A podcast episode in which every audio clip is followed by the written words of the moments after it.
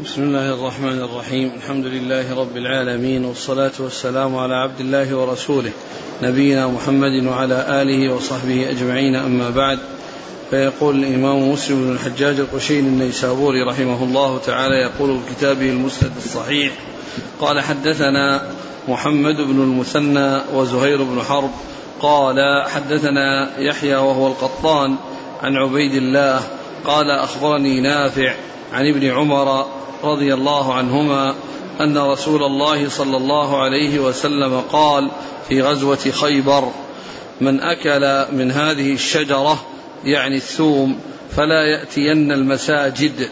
قال زهير في غزوة ولم يذكر خيبر. بسم الله الرحمن الرحيم الحمد لله رب العالمين وصلى الله وسلم وبارك على عبده ورسوله نبينا محمد وعلى آله وأصحابه أجمعين.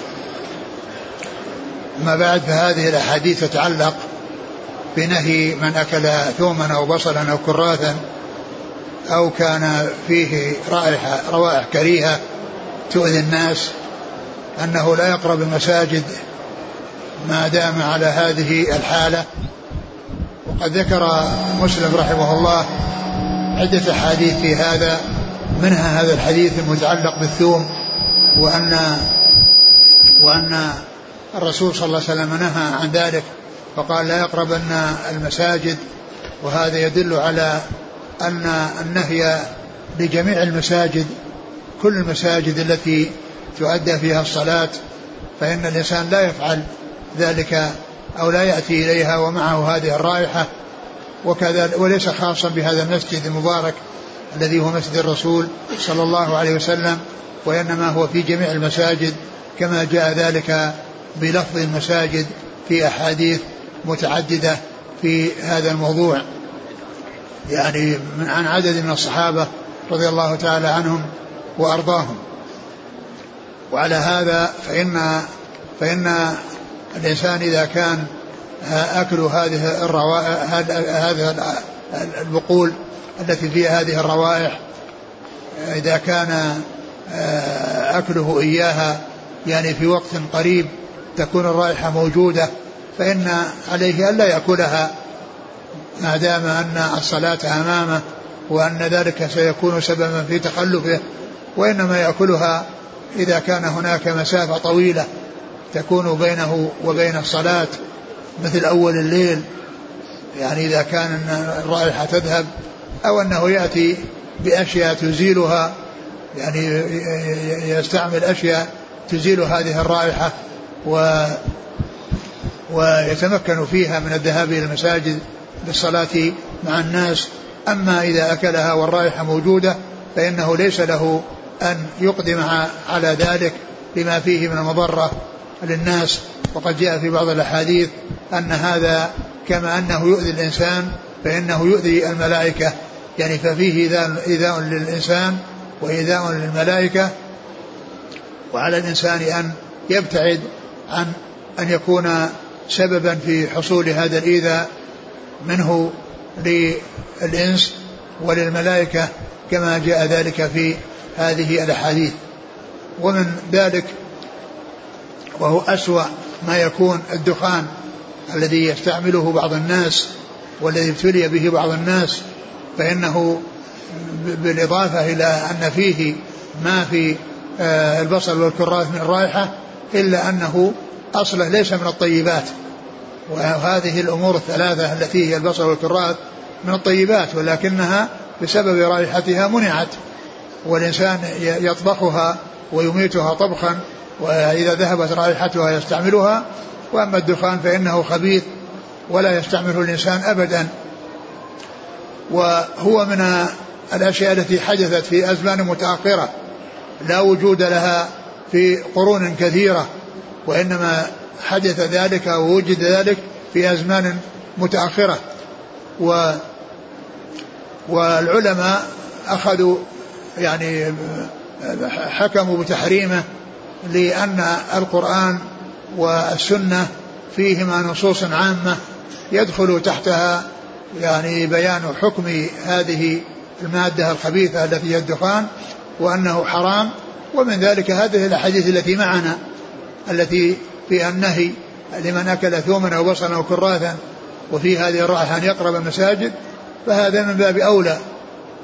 و وهذا من الأدلة الدالة على تحريمه وعلى منع لأن فيه إيذاء الناس بهذه الرائحة الكريهة.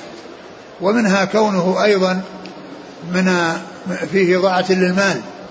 والرسول صلى الله عليه وسلم نهى عن قيل وقال وكثرة السؤال وإضاعة المال.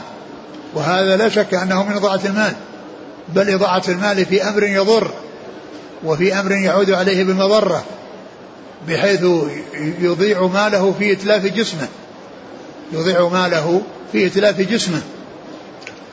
ومن الأشياء الواضحة الجلية لو أنك رأيت إنسانا معه نقود يمزقها ويرميها في الهواء فإنك تأسف لحاله.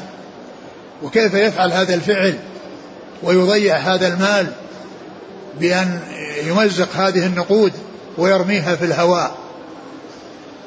هذا الذي يفعل هذا الفعل أحسن حالا من الذي يشتري بالنقود الدخان ويشربه لأن هذا ضيع نقوده ولم يتلف جسده ولم يضر بجسده وأما هذا أتلف نقوده في إهلاك نفسه وفي جلب الأمراض إلى جسده فإن هذا أسوأ حالا من هذا.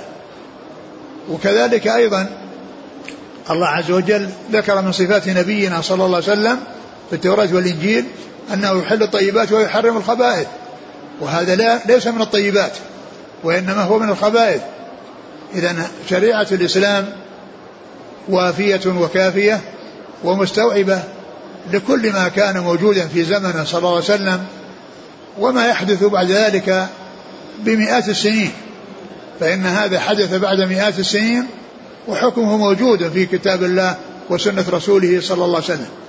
لأن الله نهى عن قتل النفس قال ولا تقتلوا أنفسكم إن الله كان بكم رحيما. وقال الرسول صلى الله عليه وسلم نهى عن إضاعة المال ونهى أن يؤذي الناس بعضهم ببعض في الروائح الكريهة حتى ولو كانت من الطيبات فكيف إذا كانت من الخبائث الذي هو الدخان الخبيث؟ نعم.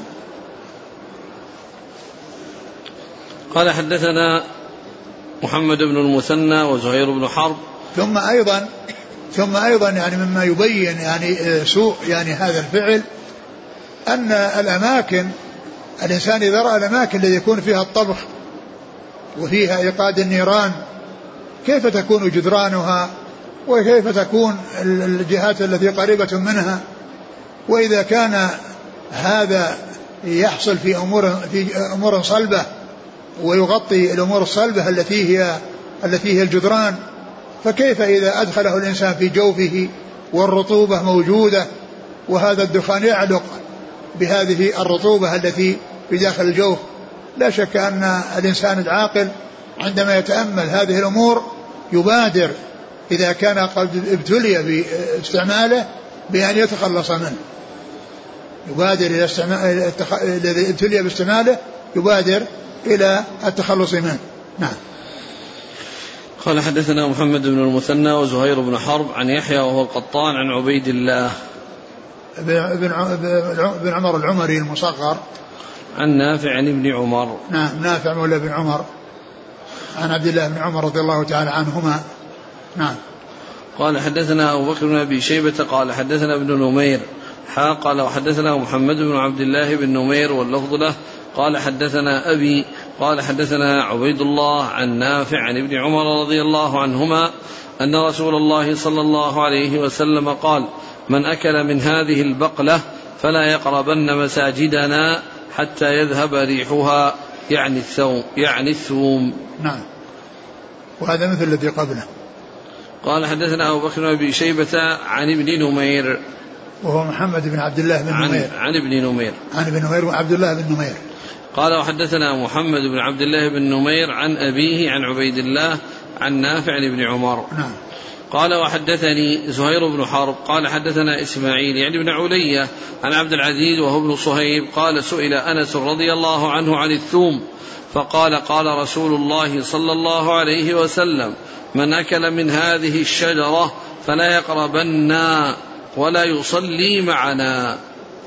وهذا مثل الذي قبله وفيه أيضا إشارة إلى أن المجامع العامة التي يعني آه، مشروع آه، مشروعة أن الإنسان لا يأتي إلى هذه المجامع حتى يؤذي الناس.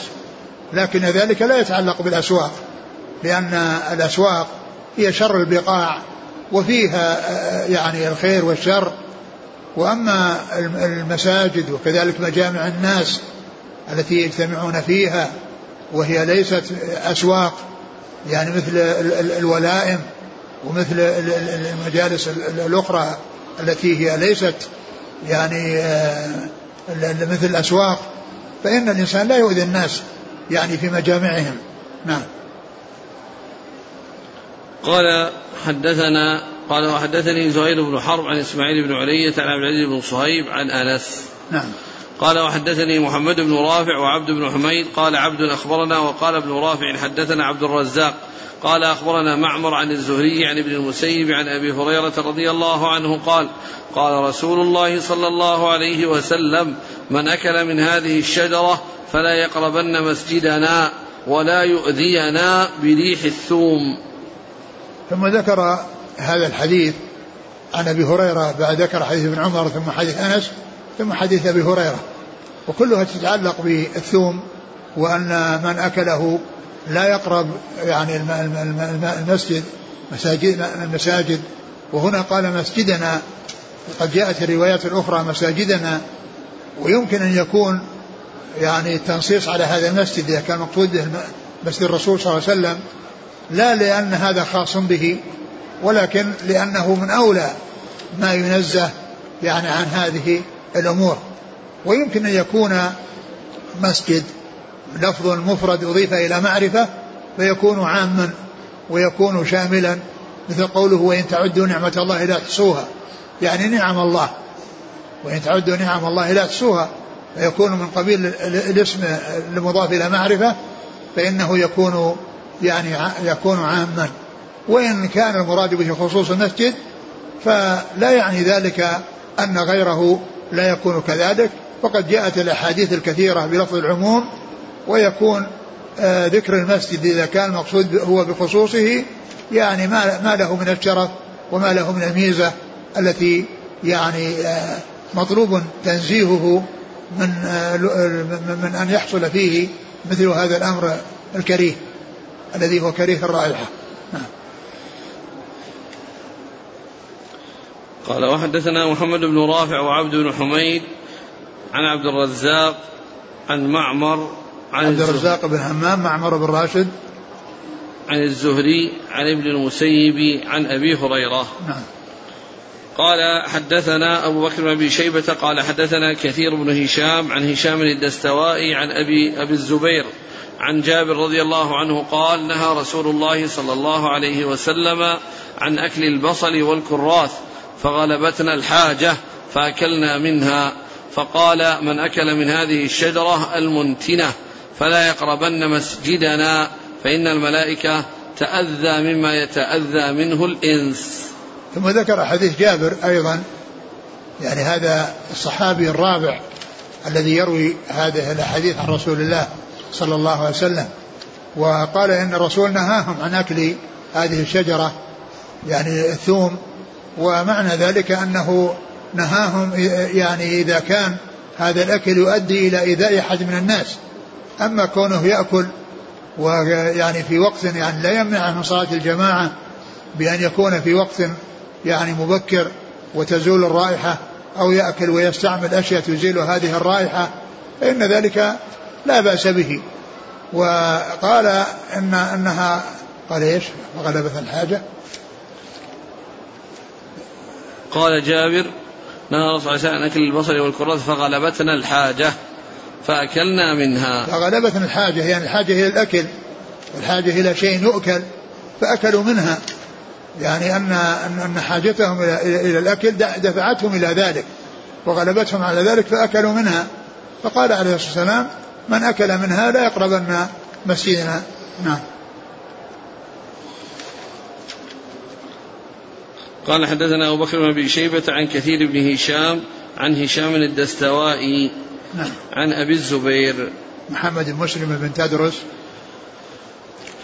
قال وحدثني أبو الطاهر وحرملة. قال أخبرنا ابن وهب. قال أخبرني يونس عن ابن شهاب. قال حدثني عطاء بن أبي رباح أن جابر بن عبد الله قال وفي رواية حرملة وزعم أن رسول الله صلى الله عليه وسلم قال من أكل ثوما أو بصلا فليعتزلنا أو ليعتزل مسجدنا وليقعد في بيته وإنه أتي بقدر فيه خضرات خضرات من بقول فوجد لها ريحا فسأل فأخبر بما فيها من البقول فقال قربوها إلى بعض أصحابه فلما رآه كره أكلها قال كل فإني أناجي من لا تناجي. ثم ذكر هذا الحديث عن جابر رضي الله تعالى عنه وأن الرسول عليه السلام نهى عن استعمال هذه الشجرة والاتيان إلى المساجد وأنه قرب إليه قدر يعني فيه بقول يعني وكأنه قدر, قدر قد طبخ ولكنه بقي فيه رائحة.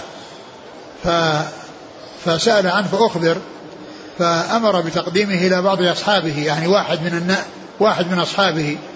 فلما قربه إليه ورأى الرسول صلى الله عليه وسلم امتنع من أكله وقال كل فإني أناجي من لا تناجي. قل كل, كل فإني أناجي من لا تناجي. يعني يعني الرسول صلى الله عليه وسلم كان يناجي جبريل ويتحدث يعني مع جبريل وجبريل يأتي إليه ويلقي عليه الوحي.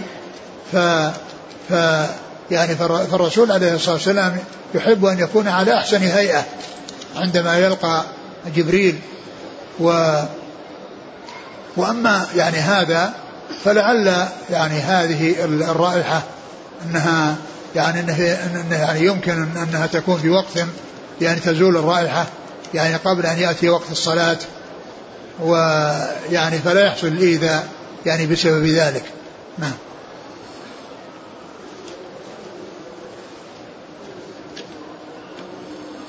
قال وحدثني أبو الطاهر وحرملة. أبو الطاهر أحمد بن عمرو بن سارح المصري وحرملة بن يحيى التجيبي المصري عن ابن وهب. عبد الله بن وهب المصري. عن يونس. بن يزيد الايلي عن ابن شهاب. عن عطاء بن أبي رباح. عن جابر. نعم. قال وفي رواية حرمله وزعم أن رسول الله صلى الله عليه وسلم وزعم يعني زعم يتابها كثيرا في الأحاديث والمقصود بها الخبر المحقق. وليس المقصود الزعم الذي يعني آه، مذموم. وإنما المقصود به الخبر المحقق. يعبر يعبر عن ذلك كثيرا في الأحاديث. يأتي كثيرا في الأحاديث. ذكر زعم يعني والمقصود به الخبر المحقق. نعم. قال وحدثني محمد بن حاتم قال حدثنا يحيى بن سعيد عن ابن جريج قال أخبرني عطاء عن جابر بن عبد الله رضي الله عنهما عن النبي صلى الله عليه وسلم قال من أكل من هذه البقلة الثوم وقال مرة من أكل البصل والثوم والكراث فلا يقربن مسجدنا فإن الملائكة تتأذى مما يتأذى منه بنو آدم. ثم ذكر هذا الحديث عن جابر وفيه ذكر الثوم والبصل والكراث. وعلل ذلك بنهي الاتيان المساجد وقال إن الملائكة تتأذى ما يتأذى منه بنو آدم. ومعلوم أن المساجد هي محل مجيء الملائكة وحضور الملائكة وكذلك حضور الناس في الصلاة ولعبادة الله عز وجل. فالإنسان لا يأتي ومعه هذه الرائحة فيؤذي الآدميين ويؤذي الملائكة في بيوت الله عز وجل. نعم.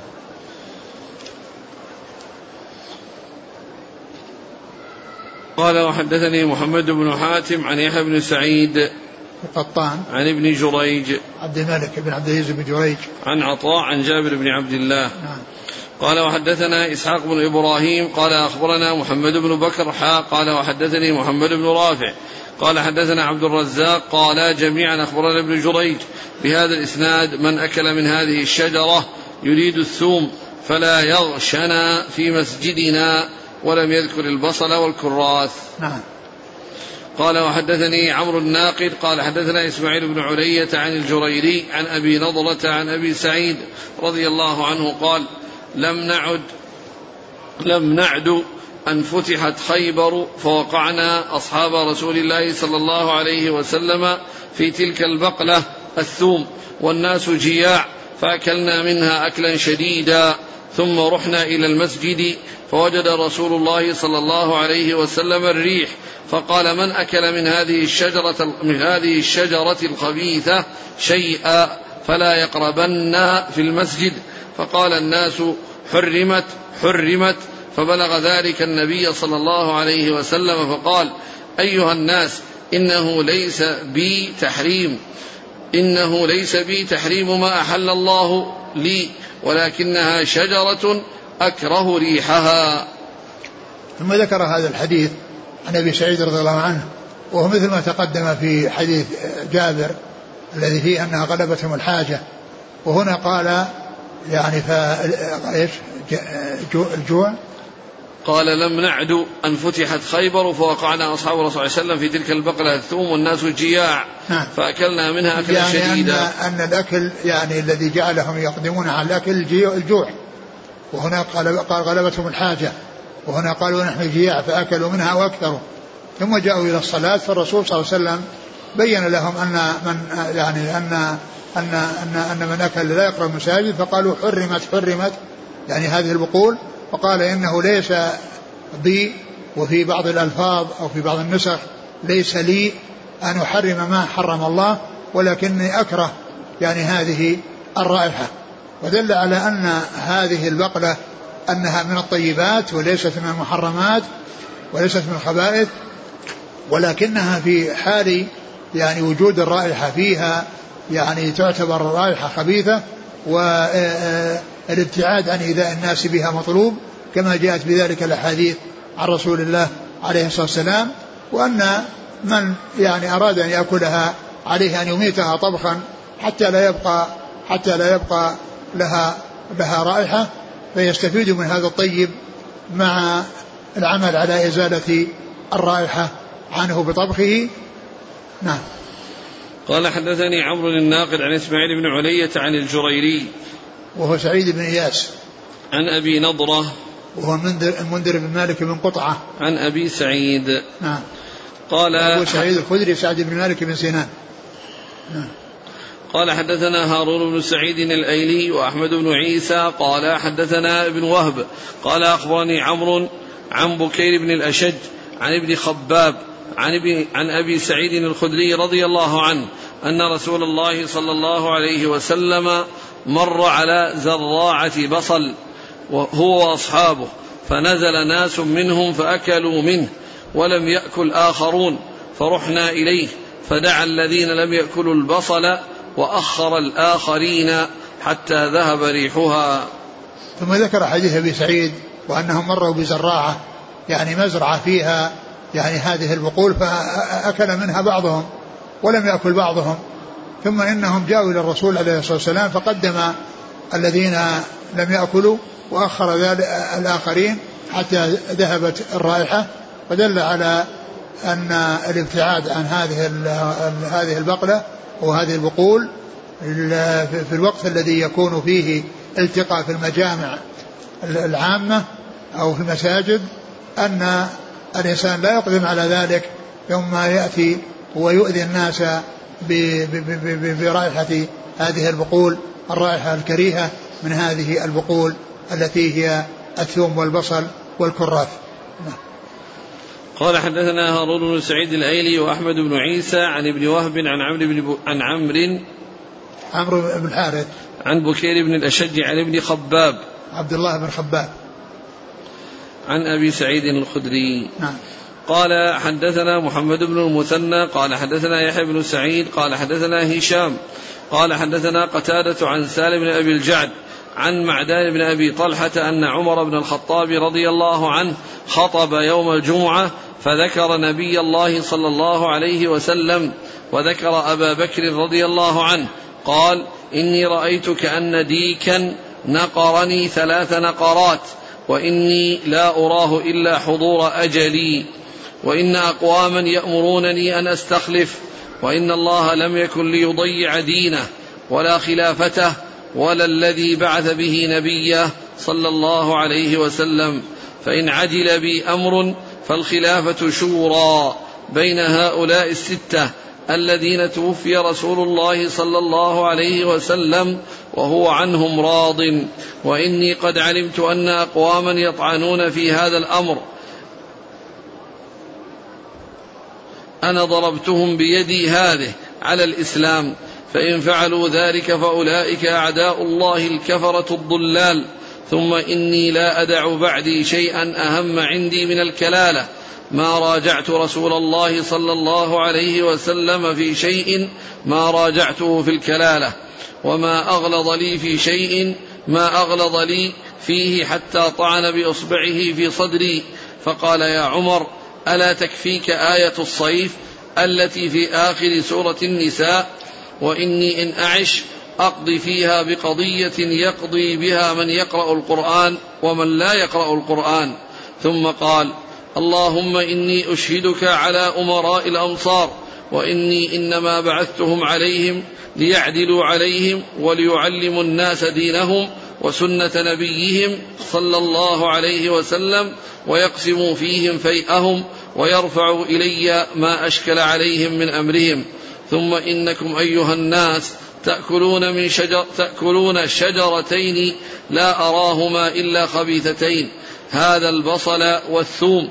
لقد رأيت رسول الله صلى الله عليه وسلم إذا وجد ريحهما من الرجل في المسجد أمر به فأخرج إلى البقيع. فمن أكلهما فليمتهما طبخا. ثم ذكر هذا الحديث في خطبة عمر رضي الله عنه يعني في الجمعة وفي آخر حياته رضي الله عنه وأرضاه وذكر فيها جملة أمور منها هذا الذي جاء في آخره من ذكر الشجرتين التي هي الثوم والبصل وأن وأن وأن الرجل إذا وجد منه الريح يعني في المسجد أنه يخرج من المسجد يعني حتى لا يؤذي الملائكة ويؤذي ويؤذي الناس. وهذا محل الشاهد من هذا الحديث هنا. وإلا فإنه مشتمل على أمور. يعني ذكر أن أنه آه، رأى في منامه أنه نقره ديك يعني مرتين أو ثلاثا وقال إني ما أرى ذلك إلا اقتراب أجلي.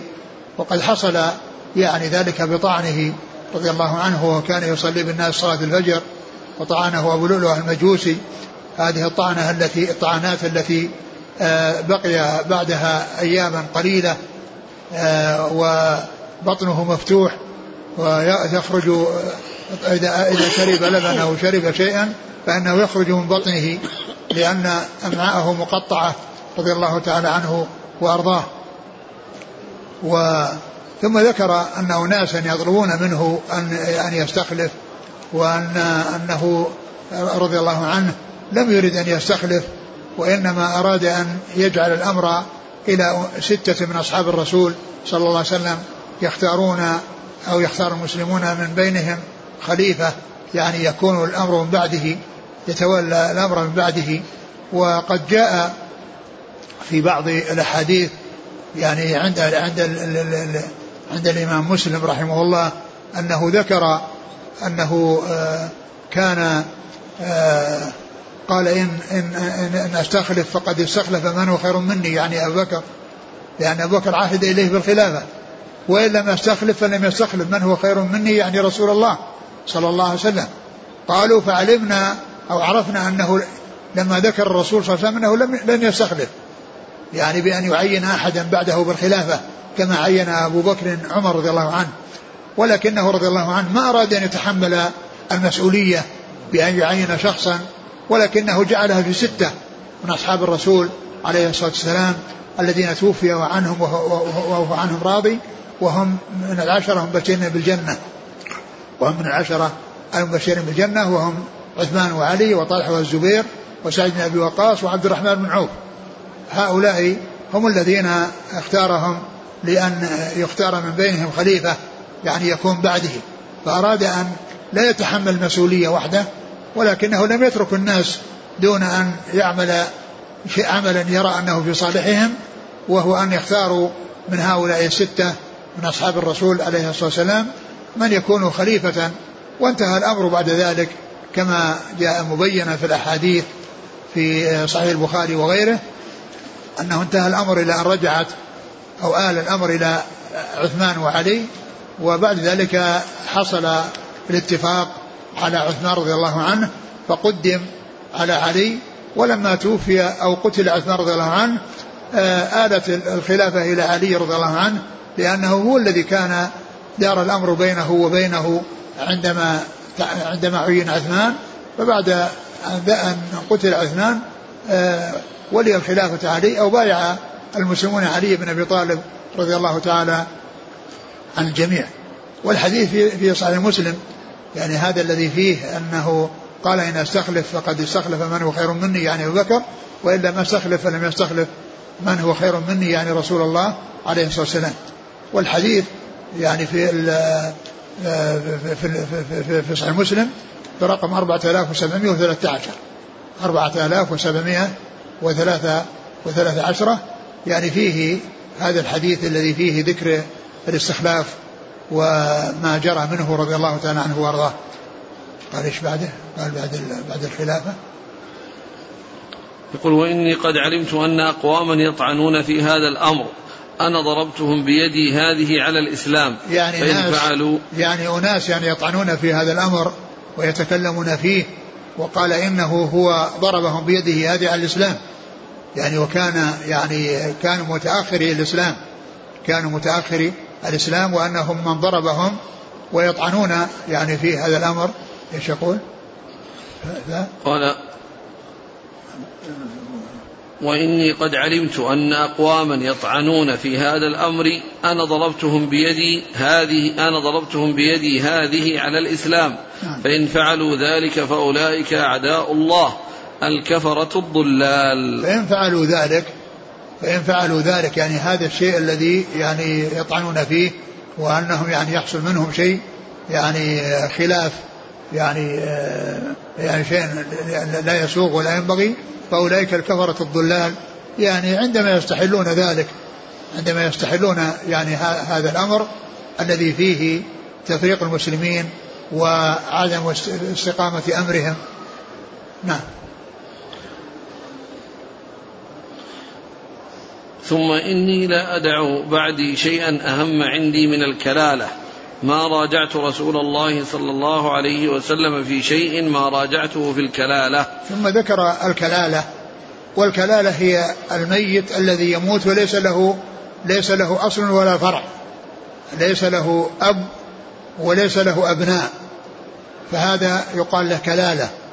وإذا وجد الأصل الذي هو الأب أو الفرع الذي هو الإبن وبالإبن وإن نزل وكذلك الحكم بالجد وإن علا فإن فإن الأب إذا وجد يحجب الأخوة بالإجماع والجد على خلاف في ذلك والصحيح أنه يحجبهم. وكذلك الفرع الذي هو الأبناء وأبناء الأبناء فإنهم يحجبون الإخوة لأن لأن الكلالة يعني كالإكليل الذي يحيط بالإنسان وهم الأقارب الذين يحيطون به وليسوا من أصوله ولا فروعه ليسوا أصولا ولا فروع لأن الأصول آه، تحدر منه ميت والفروع تحدر من الميت. وأما الخلالة فإنما شاركوا الميت في أبيه أو في أبي أبيه فصاروا محيطين به كالكلالة وكالإكليل الذي يحيط بالإنسان. والقرآن آه، جاء في ذكر الكلالة في موضعين. الموضع الأول في آية الزوجين والإخوة لأم وذكر فيها الكلالة وهم الذين يرثون بالفرض وليسوا من أهل التعصيب. فالآية الآية ذكر فيها الأزواج وذكر فيها الإخوة لأم وهؤلاء من أهل الفروض وليسوا من أهل التعصيب بحال من الأحوال. وليسوا من أهل التعصيب بحال من الأحوال. وذكر في آخر سورة النساء آية الكلالة التي هي في الإخوة الأشقة والإخوة لأب والذين ميراثهم مثل ميراث الأبناء وأبناء الأبناء. يعني آه، الواحدة منهن من, من الأخوة الأشقة أو لأب يفرض لها النصف. وإن كانوا اثنتين فأكثر فلهما الثلثان. وإن كانوا إخوة رجالا فللذكر مثل حظ الأنثيين. يعني ميراثهم كميراث الأبناء تماما. الواحد يستقل بالمال والأنثى إذا كانت واحدة يفرض لها النصف وإن كانت اثنتين يفرض لهما الثلثان اثنتان فأكثر يفرض لهما الثلثان.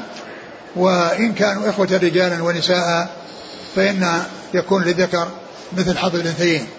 فإذا آه، الإخوة لأم يشبهون الأزواج الذين فرضهم لا ميراثهم لا يتعدى الفرض.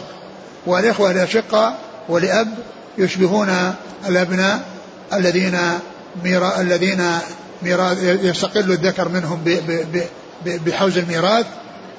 وكذلك أيضا يعني ال آه، آه، يأخذون ما أبقت في الفروض إذا كان هناك أصحاب فروض ويكون للذكر مثل حظ الأنثيين.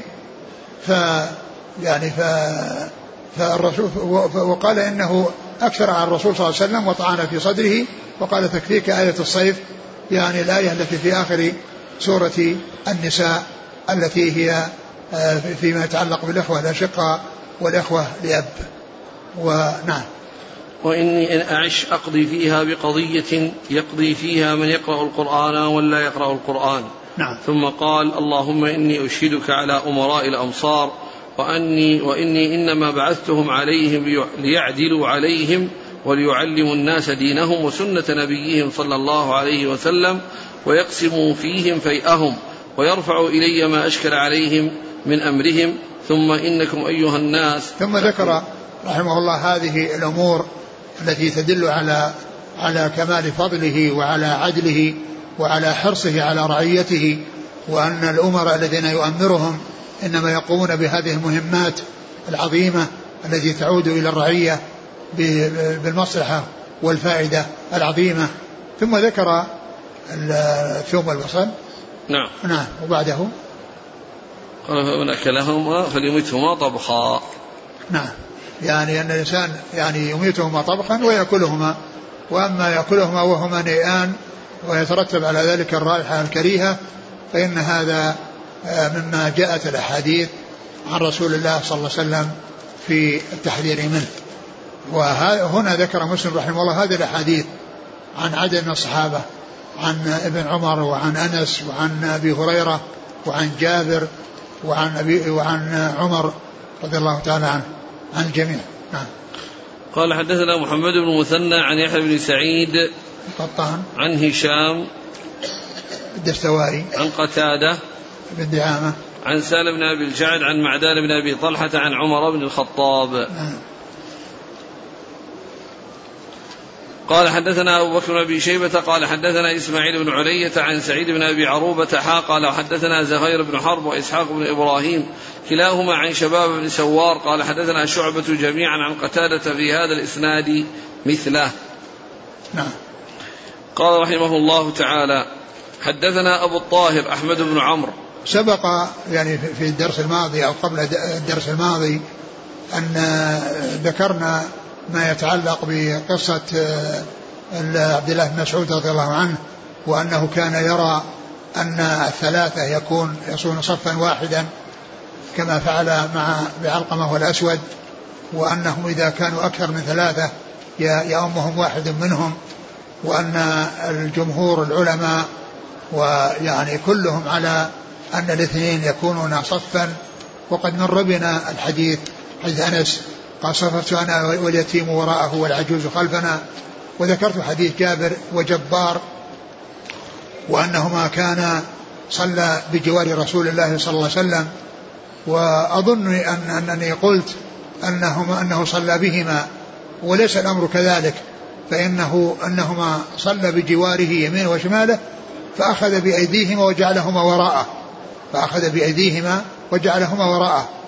فهو من جنس حديث أنس الذي فيه أن الاثنين يكونون صفا وراء الإمام وأما آه، الثلاثة فإنما هذا جاء عن ابن مسعود رضي الله عنه أنهم يكون بجواره عن يمينه وعن يساره. وحديث جابر والجبار في صحيح مسلم في آخر الكتاب في حديث جابر الطويل وهو رقمه آه، سبعة آلاف وخمسمائة وستة عشر. خمسة آلاف آه، ستة سبعة آلاف وخمسمائة وستة عشر يعني فيه أمور متعددة ومنها حديث آه، صلاة الرسول صلى الله عليه وسلم بجابر وجبار وأنهما آه، كان أراد أن يصف عن يمينه ويساره فأخذ بأيديهما وجعلهما خلفه. فهذا دليل على مثل ما دل عليه حديث أنس وإنما ما جاء عن مسعود هو في صلاة علقمة والأسود عن يمينه وشماله. نعم. قال رحمه الله تعالى حدثنا أبو الطاهر أحمد بن عمرو قال حدثنا ابن وهب عن حيوة عن محمد بن عبد الرحمن عن أبي عبد الله مولى شداد بن الهاد أنه سمع أبا هريرة رضي الله عنه يقول قال رسول الله صلى الله عليه وسلم من سمع رجلا ينشد ضالة في المسجد فليقل لا ردها الله عليك فإن المساجد لم تبن لهذا. ثم ذكر الأحاديث المتعلقة بإنشاد الضالة في المسجد وأنه لا يجوز أن تنشد الضالة في المساجد. كل ما يدخل تحت اسم المسجد فيعني وداخل الأبواب سواء كانت مغطاة أو مكشوفة وإذا كان يعني لها أسوار وأبواب وشيء منها مغطى وشيء مكشوف فإن كل ذلك يقال المسجد مثل الساحات التي في هذا المسجد المبارك فإنها داخل الشبابيك وداخل الأبواب وكل ما كان داخل الأبواب والشبابيك فإنه مسجد لا تجلس فيه الحائض ولا تنشد فيه الضالة ولا يجوز فيه البيع والشراء وغير ذلك من الأمور التي يمنع من استعمالها في في المساجد. ذكر أحاديث منها أن النبي صلى الله عليه وسلم يعني قال أن من من سمع قال إذا سمعتم قال من سمع رجلا ينشد ضالة في المسجد فليقل لا ردها الله عليك. من سمع رجلا ينشد ضالة في المسجد فليقل لا ردها الله عليك.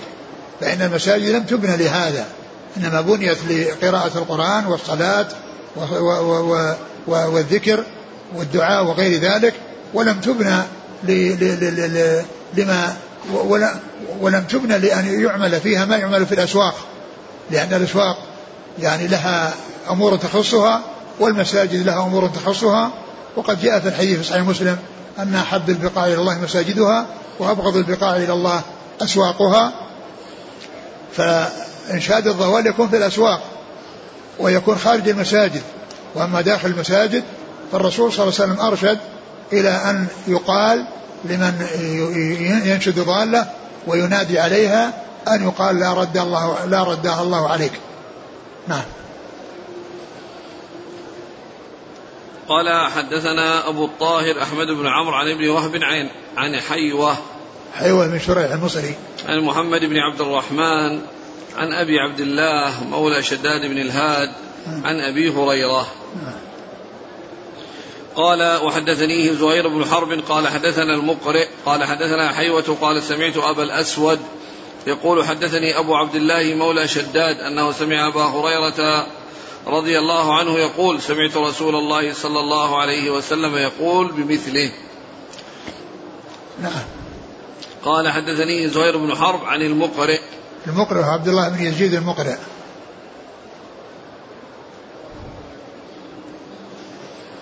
قال وحدثني حجاج بن الشاعر قال حدثنا عبد الرزاق قال أخبرنا الثوري عن علقمة بن مرثد عن سليمان بن بريدة عن أبيه رضي الله عنه أن رجلا نشد في المسجد فقال من دعا إلى الجمل الأحمر؟ فقال النبي صلى الله عليه وسلم لا وجدت. إنما بنيت المساجد لما بنيت له. ثم ذكر هذا الحديث عن بريدة بن حصيب وهو مثل حديث أبي هريرة السابق فلا قال قولوا لا ردها الله عليك. وهنا الرسول صلى الله عليه وسلم قال لا وجدت. نعم. قال حدثنا أبو بكر بن شيبة قال حدثنا وكيع عن أبي سنان عن علقمة بن مرثد عن سليمان بن بريدة عن أبيه رضي الله عنه أن النبي صلى الله عليه وسلم لما صلى قام رجل فقال من دعا إلى الجمل الأحمر؟ فقال النبي صلى الله عليه وسلم لا وجدت إنما بنيت المساجد لما بنيت له. نعم. قال حدثنا أبو بكر بن شيبة عن وكيع ابن الجراح. عن أبي سنان. عن أبي سنان وهو سعيد. سعيد يعني سعيد بن سنان. سعيد بن سنان أبو سنان نعم. قال حدثنا قتيبة بن سعيد قال حدثنا جرير عن محمد بن شيبة عن علقمة بن مرثد عن ابن بريدة عن أبيه رضي الله عنه قال جاء أعرابي بعدما صلى النبي صلى الله عليه وسلم صلاة الفجر فأدخل رأسه من باب المسجد فذكر بمثل حديثهما. يعني ثم ذكر هذه الطريقة الأخرى التي فيها أنه بعد صلاة الفجر يعني أدخل رأسه في المسجد وقال يعني ينشد يعني عن الجمل الأحمر. فالرسول صلى الله عليه وسلم قال له لا وجدت لأنه قال بمثل حديثهما وهذا هو الذي تقدم قبل هذا. والمقصود ذلك أنه نشد في المسجد. نعم. قال مسلم هو شيبة بن نعامة أبو نعامة روى عنه مسعر وهشيم وجرير وغيرهم من الكوفيين. هذا بيان لهذا محمد بن شيبة وأنه محمد بن شيبة بن نعامة أبو نعامة. يعني ذكر مسلم رحمه الله شيئا من مما يتعلق بالتعريف به. قال قال مسلم. هو شيبة بن ابن نعامة. يعني أبوه لأن محمد بن شيبة بن نعامة. يعني فذكر أن أباه شيبة أبوه نعامة. وكنية آه، محمد بن شيبة أبو نعامة. يعني فكنيته توافق اسم جده. توافق اسم جده مثل محمد بن علاء بن كريب كنيته تناسب اسم جده أو تماثل اسم جده محمد بن علاء بن كريب وهذا محمد بن شيبة بن نعامة أبو نعامة. نعم. قال حدثنا يحيى بن يحيى قال رحمه الله تعالى حدثنا يحيى بن يحيى قال قرأت على مالك عن ابن شهاب عن أبي سلمة بن عبد الرحمن عن أبي هريرة رضي الله عنه أن رسول الله صلى الله عليه وسلم قال إن أحدكم إذا قام يصلي جاءه الشيطان فلبس عليه حتى لا يدري كم صلى. فإذا وجد ذلك أحدكم فليسجد سجدتين وهو جالس. ثم ذكر احاديث سجود السهو وأن والسهو يعني يكون له أسباب منها الزيادة والنقصان والشك.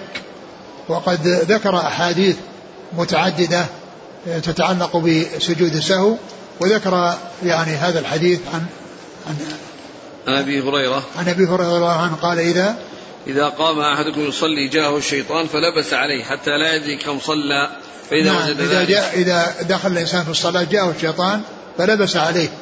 يعني لبس عليه في صلاته. يقول له اذكر كذا اذكر كذا حتى يعني لا يعرف ما كم صلى أو لم يعرف ماذا صلى. فقال فمن حصل له يعني سهو فيسجد يعني سجدتين يعني في آخر الصلاة.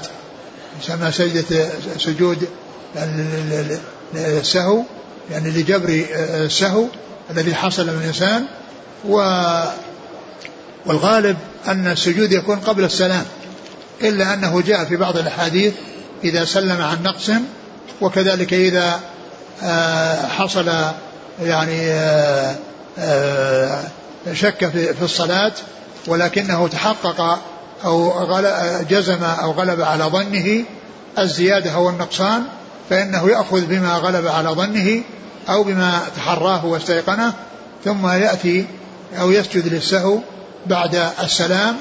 وما عدا ذلك فإن السجود يكون قبل السلام. ومن أهل العلم من يقول سواء أداه كله قبل السلام أو كله بعد السلام فإن ذلك صحيح. ولكن الأولى أن يفعل مثل ما جاءت به السنة عن رسول الله صلى الله عليه وسلم فما جاء أنه بعد السلام في هاتين الحالتين يتابع السلام وما كان غير ذلك فإنه يكون قبل السلام. نعم. قال حدثني عمرو الناقد وزهير بن حرب قال حدثنا سفيان وهو ابن عيينة حا قال وحدثنا قتيبة بن سعيد ومحمد بن رمح عن الليث بن سعد كلاهما عن الزهري بهذا الإسناد نحوه. قال حدثنا محمد بن المثنى قال حدثنا معاذ بن هشام قال حدثني أبي عن يحيى بن أبي كثير قال حدثنا أبو سلمة بن عبد الرحمن أن أبا هريرة رضي الله عنه حدثهم أن رسول الله صلى الله عليه وسلم قال إذا نودي بالأذان أدبر الشيطان له ضراط حتى لا يسمع الأذان فإذا قضي الأذان أقبل فإذا ثوب بها أدبر فإذا قضي التثويب أقبل يخطر بين المرء ونفسه يقول اذكر كذا اذكر كذا لما لم يكن يذكر حتى يظل الرجل إن يدري كم صلى. فإذا لم يدري أحدكم كم صلى فليسجد سجدتين وهو جالس. ثم ذكر حديث أبي هريرة وهذا الحديث سبق أن تقدم في الأذان, في الأذان. تقدم هذا الحديث في كتاب الأذان في باب الأذان. وفيه أن الشيطان عندما يسمع النداء يولي وله ضراط فحتى لا يسمع الأذان فإذا انتهى الأذان رجع يوسوس للإنسان في في, في الإنسان فإذا ثوب أي أتي بالإقامة أيضا هرب ثم يرجع يعني حتى يوسوس له حتى يوسوس له حتى يقول ما يدري ما يدري إيش إن صلى؟ إن يدري حتى يظل الرجل إن يدري كم صلى. إن يدري يعني ما يدري.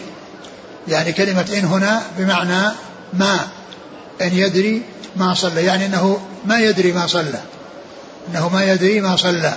وقد ذك وقد مر هذا الحديث وذكرت أن هذه الكلمة التي هي إن معناها يعني ما وأن شيخنا الشيخ الأمين الشنقيطي رحمة الله عليه عند قوله قل إن كان للرحمن ولد فأنا أول العابدين حقق أن إن هنا بمعنى ما يعني ما كان للرحمن ولد ما كان للرحمن من ولد فأنا أول العابدين وأوضح ذلك في تفسير أضواء البيان عند تفسير هذه الآية.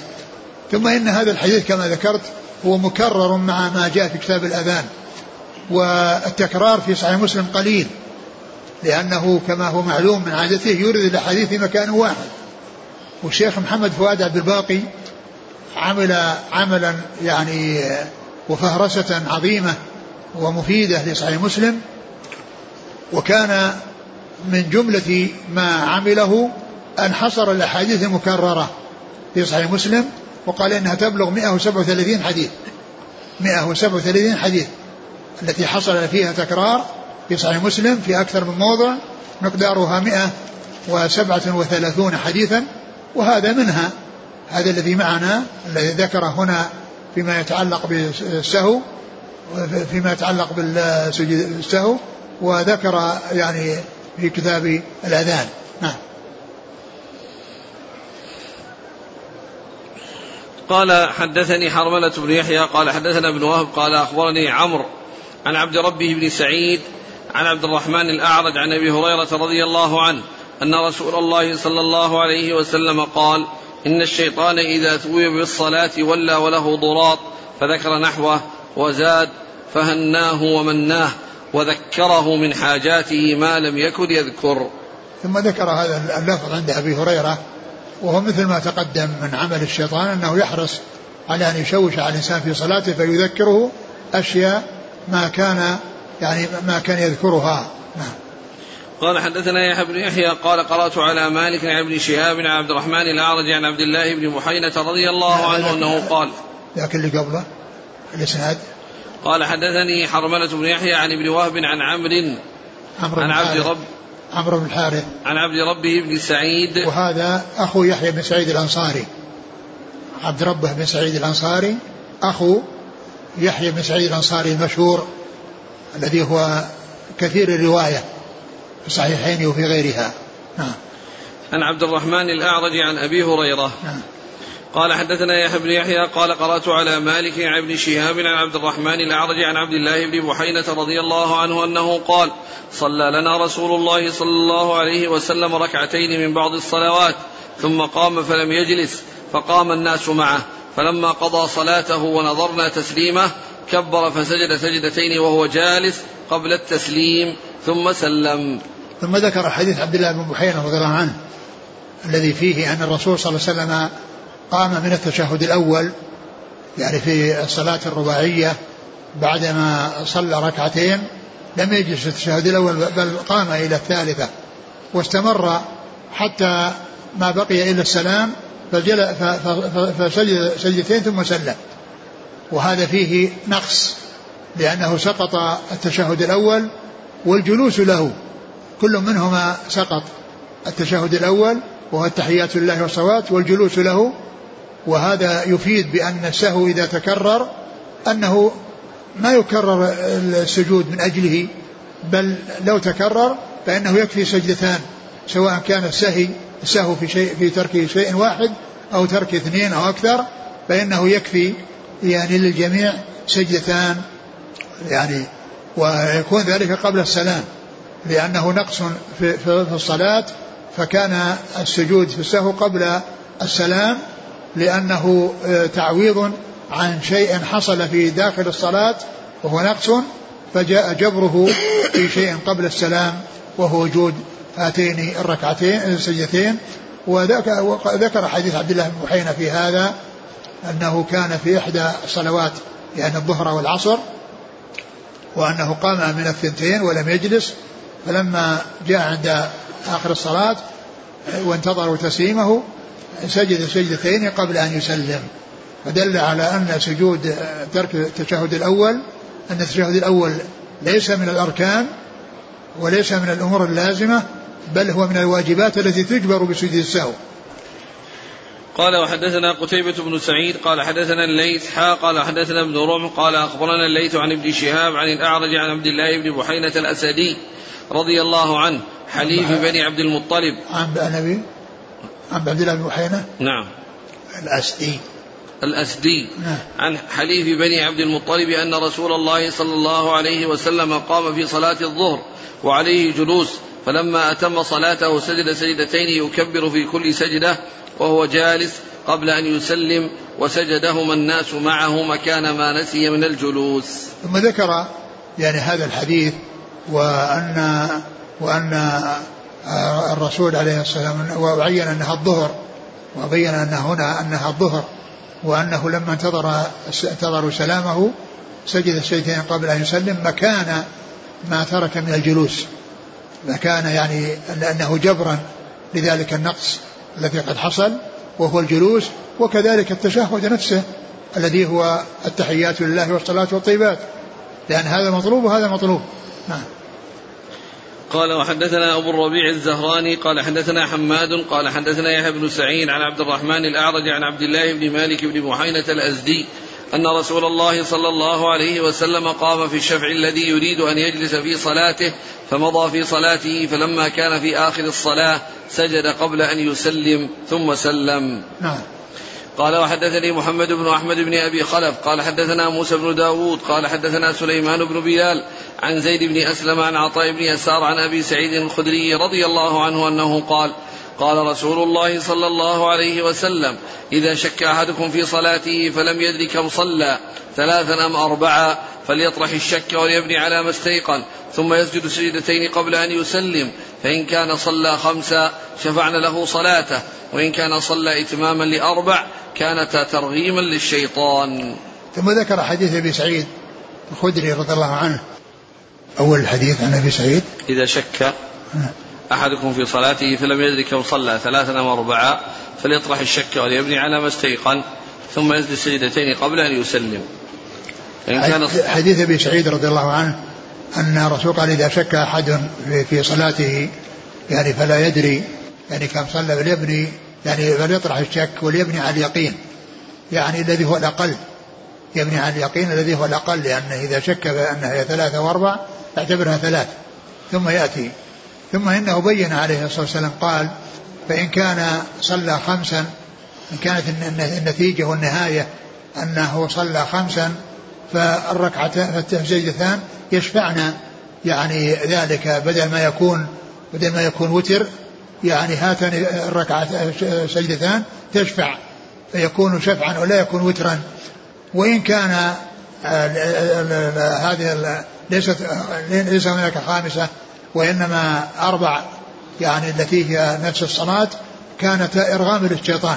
يعني هاتان السجدتان حيث أنه ليس هناك زيادة يعني تضاف إلى الصلاة التي هي أربع تكون إرغاما للشيطان. نعم. قال حدثني أحمد بن عبد الرحمن بن وهب قال حدثني عمي عبد الله قال حدثني داود بن قيس عن زيد بن أسلم بهذا الإسناد. وفي معناه قال يسجد سجدتين قبل السلام كما قال سليمان بن بلال. نعم يعني لأن السجود يعني بسبب الشك يكون قبل السلام. إذا بنى على اليقين وهو الأقل وأتى بالصلاة فإنه يسجد سجدتين قبل السلام. نعم. قال وحدثنا عثمان عثمان ذاك أحمد. أحمد, أحمد بن عبد الرحمن بن وهب. يعني هذا يعني يروي عن عمه عبد الله بن وهب. لأن عبد الرحمن بن وهب أخو عبد الله بن وهب. وعبد الرحمن بن وهب الذي هو أخوه ليس له رواية يعني في الكتب. وعبد الله بن وهب كثير الرواية. وهذا ابن أخيه يروي عنه الذي هو أحمد بن عبد الرحمن ابن وهب يروي عن عمه عبد الله بن وهب نعم قال وحدثنا عثمان وأبو بكر ابن أبي شيبة وإسحاق بن إبراهيم جميعا عن جرير. قال عثمان حدثنا جرير عن منصور عن إبراهيم عن علقمة قال قال عبد الله رضي الله عنه صلى رسول الله صلى الله عليه وسلم. قال إبراهيم زاد أو نقص. فلما سلم قيل له يا رسول الله أحدث في الصلاة شيء؟ قال وما ذاك؟ قالوا صليت كذا وكذا. قال فتنى رجليه واستقبل القبلة فسجد سجدتين ثم سلم ثم أقبل علينا بوجهه فقال إنه لو حدث في الصلاة شيء أنبأتكم به ولكن إنما أنا بشر انسى كما تنسون فإذا نسيت فذكروني وإذا شك أحدكم في صلاته فليتحرى الصواب فليتم عليه ثم ليسجد سجدتين. ثم ذكر هذا الحديث عن عبد الله بن مسعود وهو الذي فيه أن الإنسان إذا شك يتحرى الصواب.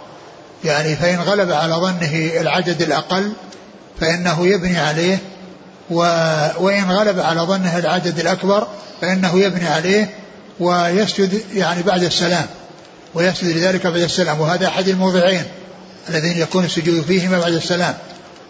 والموضع الثاني هو الذي قلنا أنه إذا سلم عن نقص كما في الحديث الذي الحديث ستأتي أنه أنه سلم من ركعتين وسلم من ثلاث ثم أتى بالباقي وسجد وسجد لذلك بعد السلام.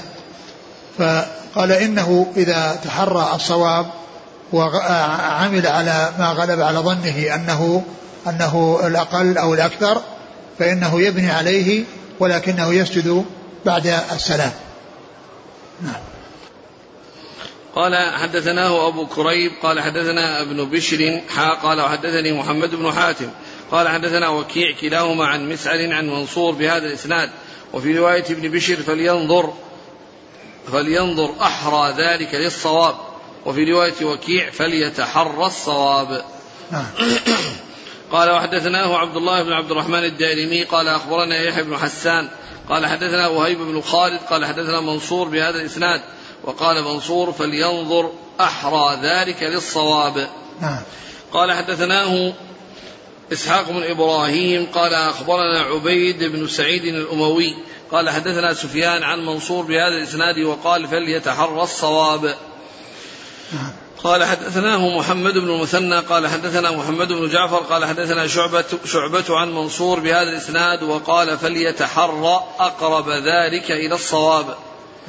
قال وحدثناه يحيى بن يحيى قال أخبرنا فضيل بن عياض عن منصور بهذا الإسناد وقال فليتحرى الذي يرى أنه الصواب. قال وحدثناه ابن أبي عمر قال حدثنا عبد العزيز بن عبد الصمد عن منصور بإسناد هؤلاء وقال فليتحرى الصواب. قال حدثنا عبيد الله بن معاذ العنبري قال حدثنا أبي قال حدثنا شعبة عن الحكم عن إبراهيم عن علقمة عن عبد الله رضي الله عنه أن النبي صلى الله عليه وسلم صلى الظهر خمسا فلما سلم قيل له أزيد في الصلاة؟ قال وما ذاك؟ قالوا صليت خمسا. فسجد سجدتين. ثم ذكر هذا الحديث أنه صلى خمسا وكانوا في زمنه عليه الصلاة والسلام يعني يتحرون أو يعني يتوقعون أن يكون هناك تشريع. ولهذا لما صلى ركعتين يعني كما سيأتي يعني وجلس وسلم ظنوا أن الصلاة قصرت. وهنا يعني حصل زيادة. فلما سلم قالوا يا رسول الله حصل في صلاة شيء؟